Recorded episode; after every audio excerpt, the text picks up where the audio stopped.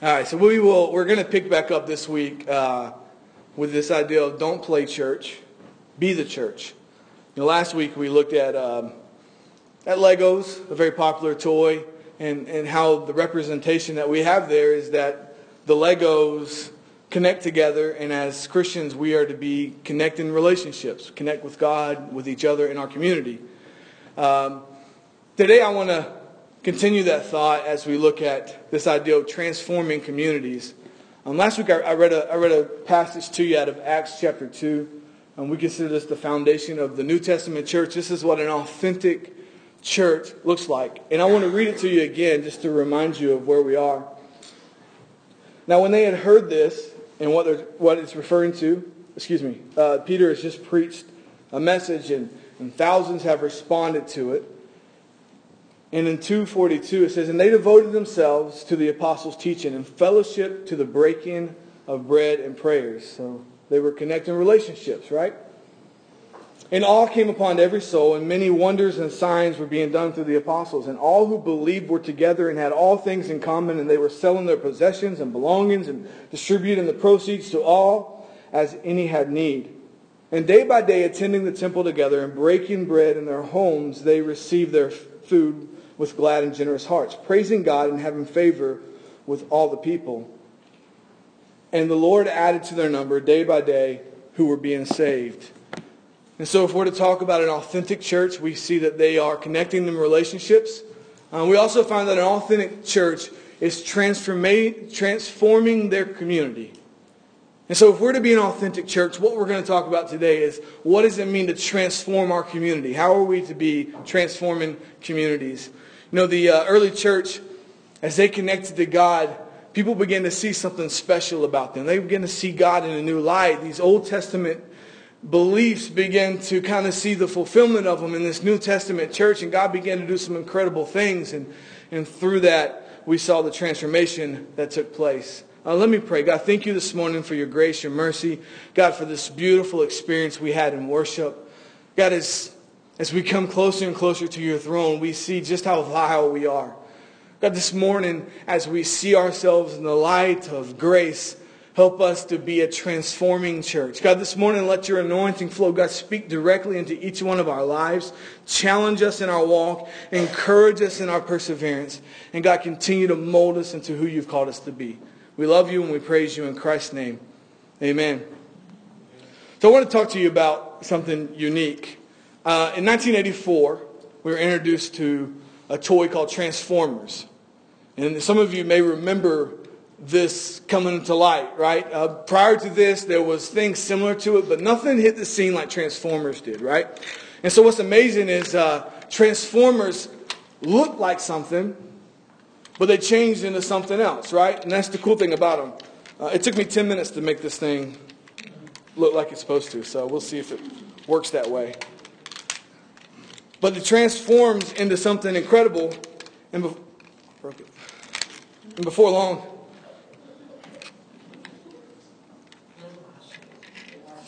anyhow, yeah, my kids had to put it together for me initially. Anyhow, so what looks like a car becomes somewhat of a robot. Somewhat. Uh, this is a knockoff because I'm cheap. Transfer. There we go. So, what happens when you buy the Walmart version of a transformer authentic. Right, so Transformers came to be. 1984, we had Transformers come on the scene, right? And Transformers is like the third top selling toy in the history of toys. I mean, they are top level. Number one is the Barbie. I think number two might be like Silly Putty. And number three is, is Transformers.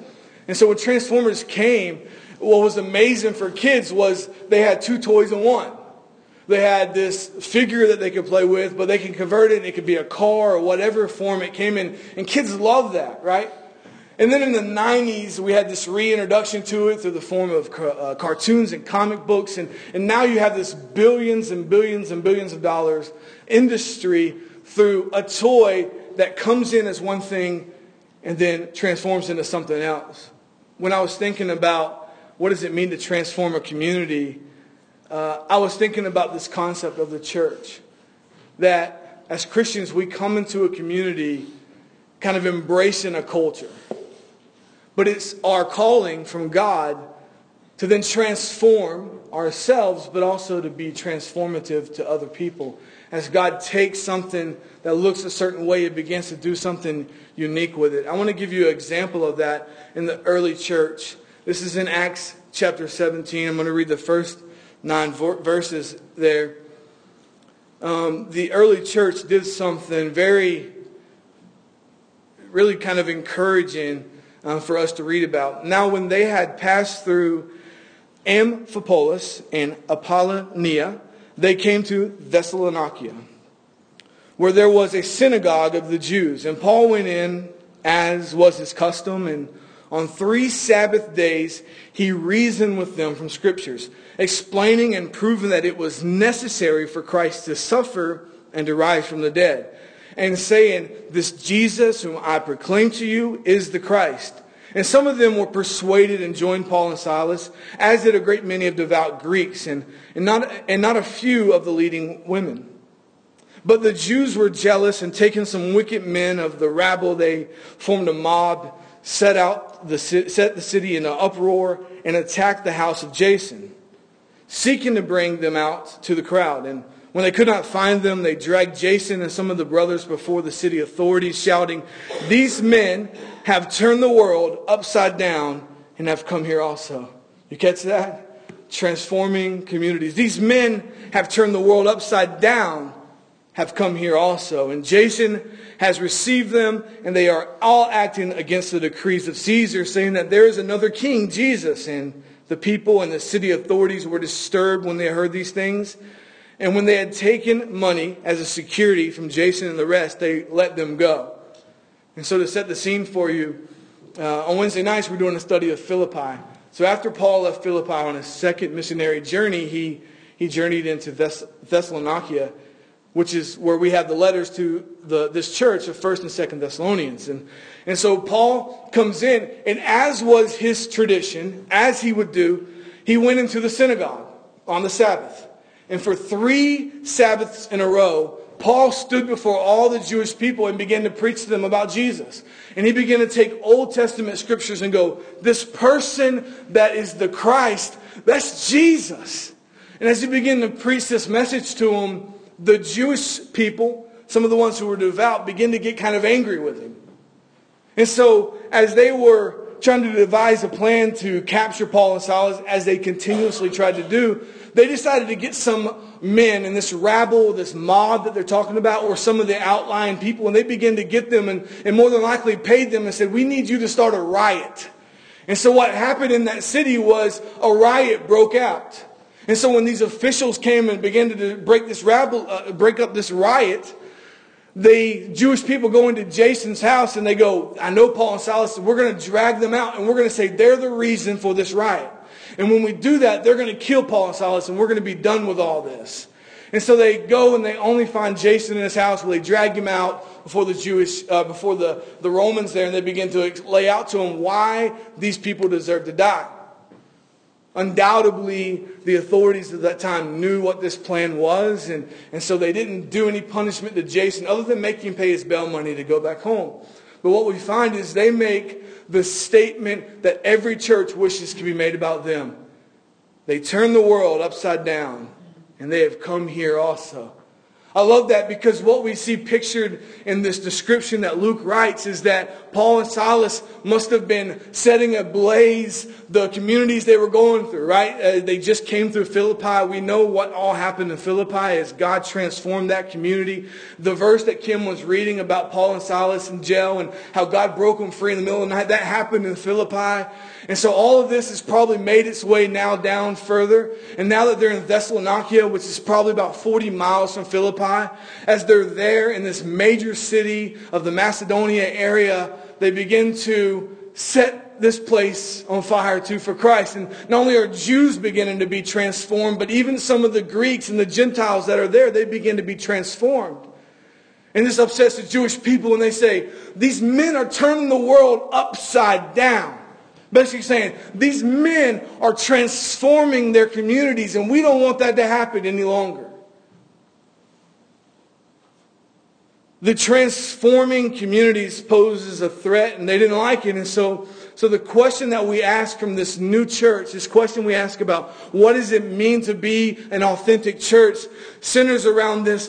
How do we become transformers of communities like an authentic church?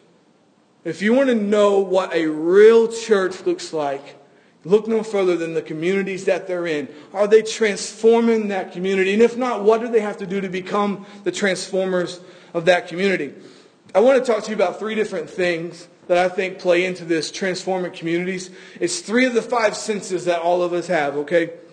Three of the five senses that we have. First, to be a transformative church, to play our role in a transformative church, we find that we must taste like salt. We must taste. Now, I'm not saying be salty, all right? That's the opposite of what I'm telling you to do. What I'm saying is you have to taste like salt, right?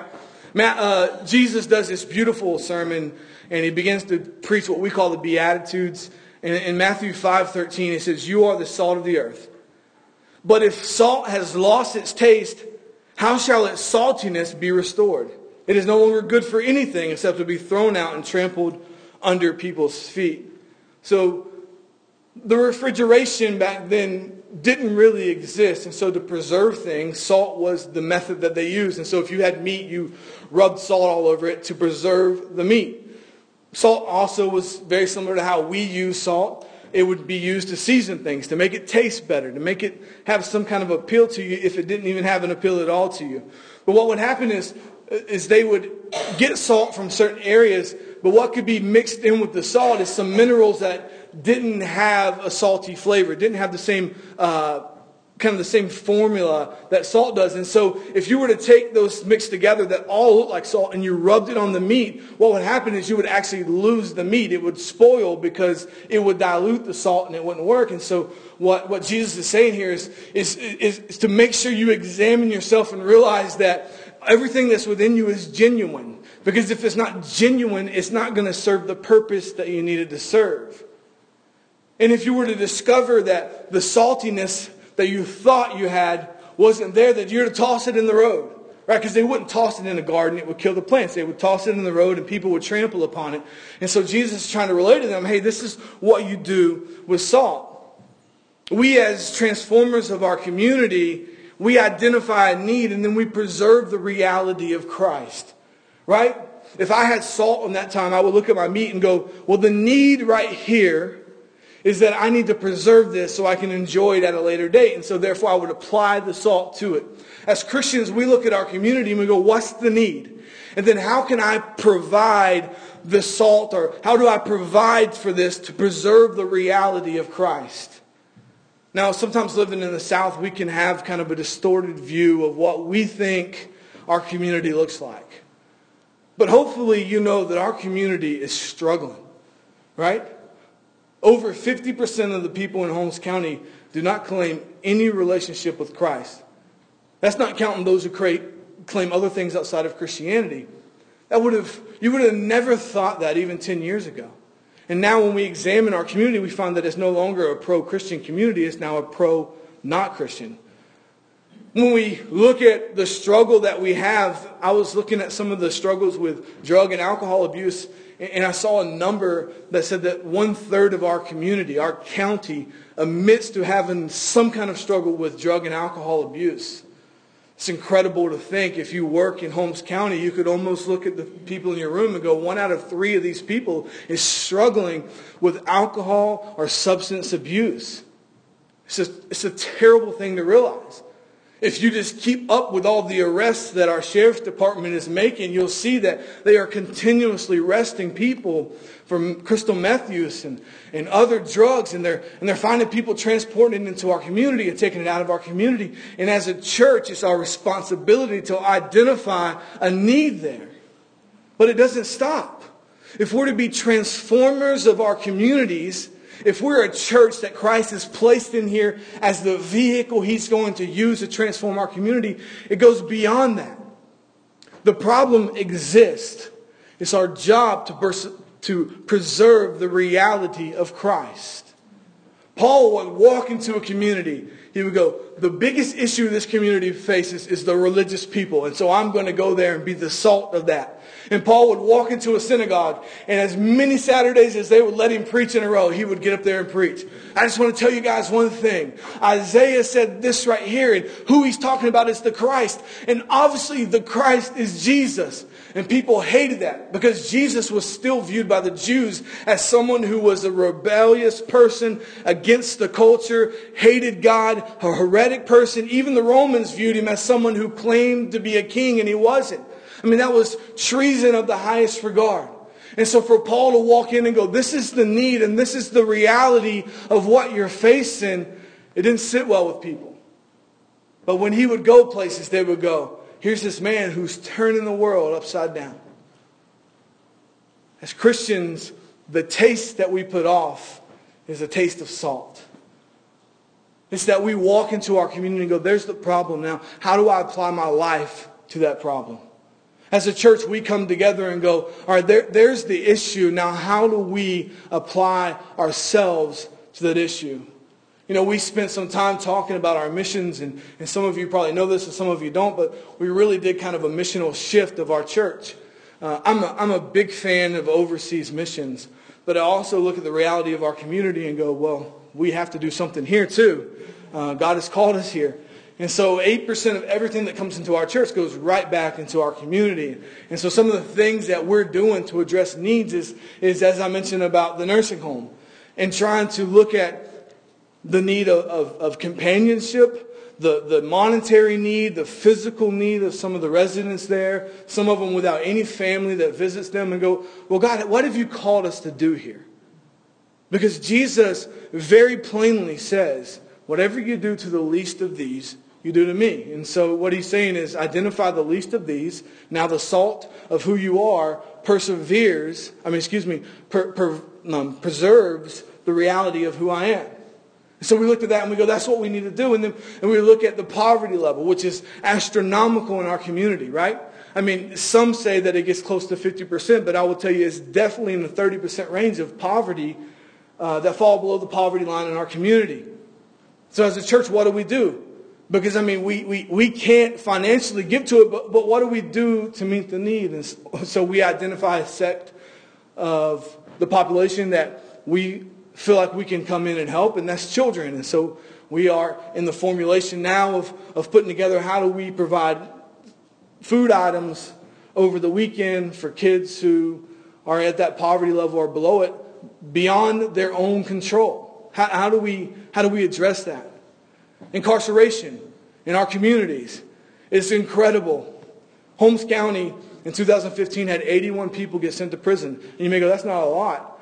But the numbers in comparison to the per capita in the state put us at four times more than most, count, most counties.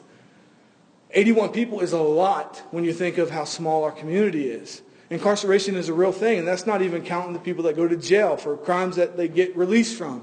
And so, as a church, how do we address that? And so we're in the process of addressing that. What I'm telling you is, as a church, we look at our community, we identify the problem, and we go, how do we preserve Christ, the reality of who he is?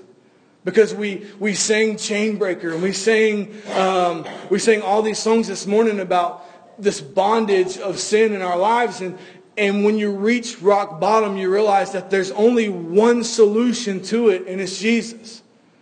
I mean, you can go to all the programs you want, and programs are phenomenal, but until you have a transformed life, you'll never have a transformed reality of how you live. And so it's our responsibility, it's our job, it's a mandate from Christ that we identify needs and then we go address them. And so as a church, we have to do that because we're the salt. We're the thing that seasons this hopeless outlook of life. When, when I look at the situation some people are in, I go, there's no hope here. Right? Like the taste doesn't taste right to me. But Christ said that that's not your responsibility to determine if hope is there or not. It's your responsibility to season it with the gospel. And that's what we do. We're the seasoning in a hopeless situation in your work when people are going, I don't know what we're going to do now that North Korea has some missile that they can attack us with. I don't know what we're going to do with the flood waters rising in Texas. I don't know what we're going to do when it seems like cops are constantly either abusing it or being taken advantage of for their positions. I mean, we can't trust anybody anymore. The media, like when you're at work and you hear people talk about all the struggles in the world, it's our job as a Christian to be the salt in that situation and go, I know it seems hopeless, but let me tell you what hope looks like. And hope is found in the embodiment of Christ, the reality of who he is. As he transformed us, we expect him to transform our community. And so we are to taste like salt. Second, we're to look like light. And so we taste, we see. Jesus continues in that parable, I mean, excuse me, in the Beatitudes. He says, You are the light of the world. A city set on a hill cannot be hidden, nor do people light a lamp and put it under a basket but on a stand. And it gives light to all in the house. In the same way, let your light shine before others, so that they may see your good works and give glory to your Father who is in heaven. It doesn't need a lot of explaining. We understand this pretty clearly. Jesus says nobody lights a lamp and then just puts a basket over it. I mean, it defeats the purpose of lighting the lamp.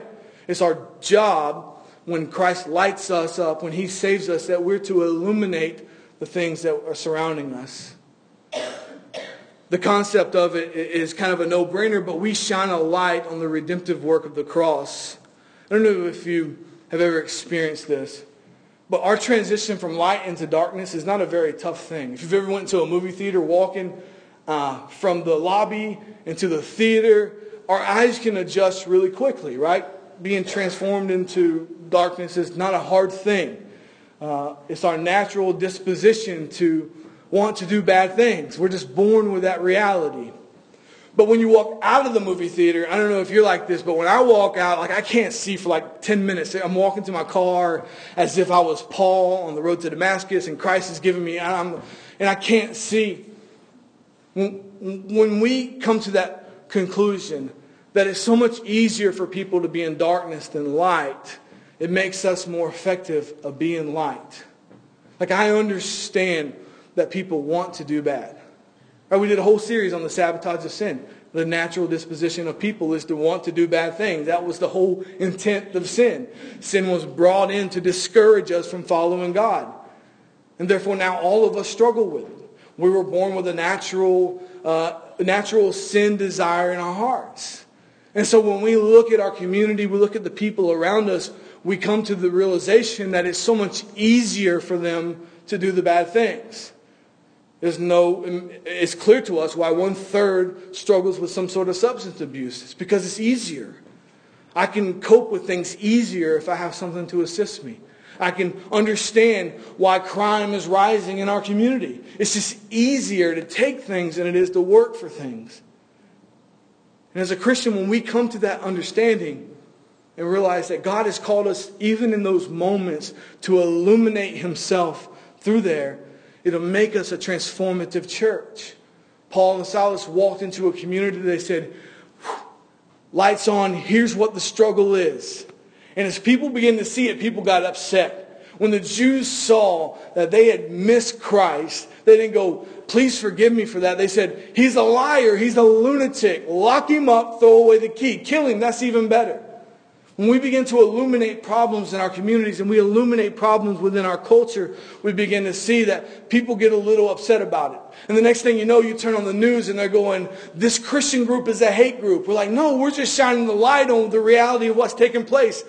Just because I can't say certain words, that makes me a, hate, a person filled with hate. But it's the reality of anytime light is shown, shown on darkness, that people see the re- realization of who they are, and instead of accepting it, they rebel against it. If you've ever kind of confronted somebody in love about a problem, you'll see that their natural reaction is to be defensive. We saw that in the garden. When God came to Adam and Eve, their natural reaction was, it wasn't me, it was her. It wasn't me, it was him.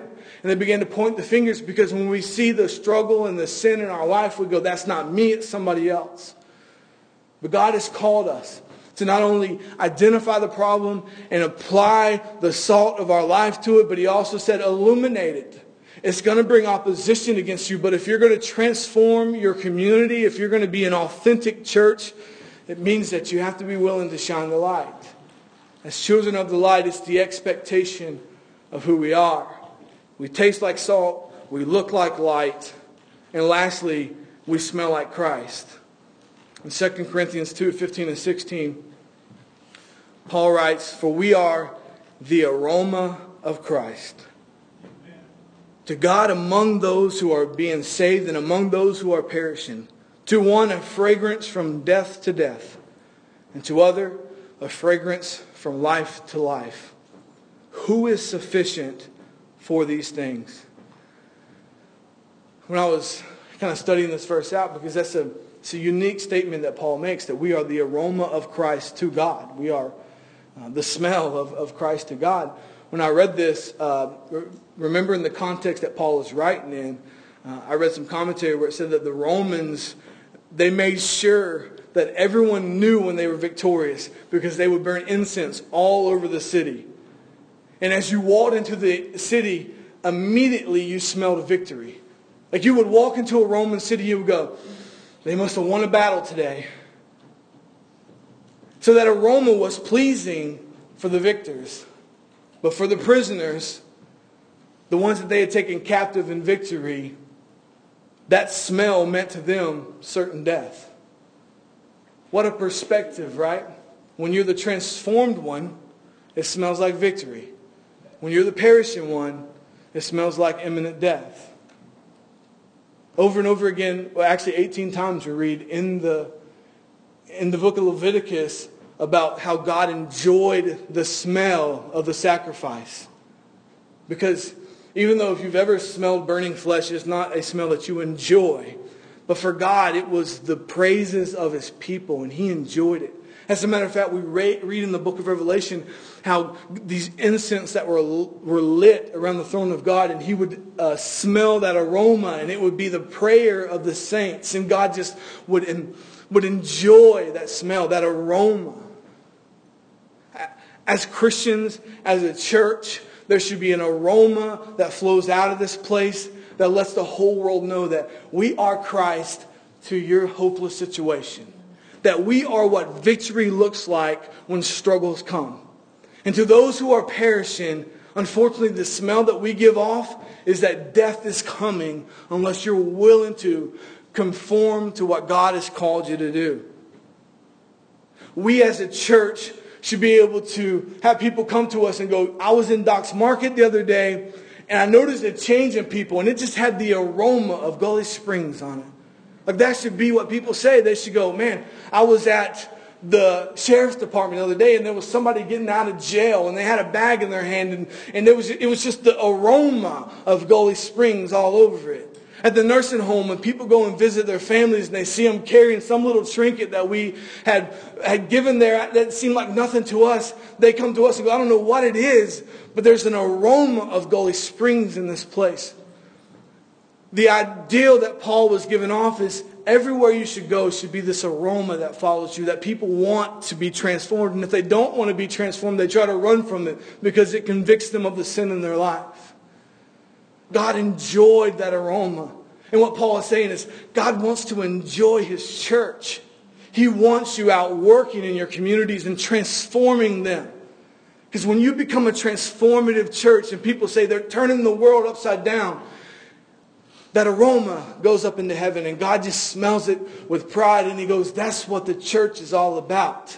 That's what an authentic church looks like one that people say great things about. People look at them and go, there's just something different about them. There's a smell about them. There's a, there, there's a, a victorious attitude about them that just has me wanting to gravitate to them. I want to be a part of what they have going on. We are to transform communities. How do we do it? We illuminate the problem. We preserve Christ in the issue. And when we leave that struggle, we leave an aroma of victory behind. Where people go, I don't know, but I got to be a part of what God is doing through this church. At the end of Acts chapter 2, we read about their connecting relationships at the beginning. We read about the transformation that's happening in the community. And there was such an aroma about this church that we read from Luke in the very last verse, praising God and having favor with all the people. And the Lord added to their number day by day those who were being saved. Transformative church. Taste like salt, look like light, smell like Christ. That's what we're called to do. Let's pray. God, thank you this morning for the call of a church that you've placed in our lives. God, for the incredible burden that you've placed upon our church, Lord. Let our hearts continue to be moved in that direction. God, you have equipped and called us to do incredible work. Help us to be the transformative church you've called us to be. God, help us to taste like salt, look like light, and have an aroma of Christ. This morning, as you have your heads bowed and your eyes closed, I want to, I want to issue a challenge to you. If you're here this morning and you go, I can't have this transformation in my community because I need transformation in my life first. It's the most important thing you can do. You may be here this morning and be at rock bottom. But I'm telling you, you may go, I'm bound to what I'm struggling with, but I want to remind you that God is a chain breaking God. And this morning, if you want to experience transformation, then I want to invite you up front and let me lead you to a transformative God who will look at your life and all your struggles and go, that's okay, I can fix that. Who will look at all the fears and the doubts that you face and go, that's okay, I can overcome that. Who will look at everything that you've ever been in your past and go, that's okay, I forgave that. He wants to transform your life. He wants you to be like salt, to be like light, and to have an aroma of who he is. This morning as, as the worship team plays I'll be standing up front. And, and if you feel that or you know that you need to come forward for that transformational God, I'll be standing up there to lead you to the foot of the throne of God. Mm-hmm.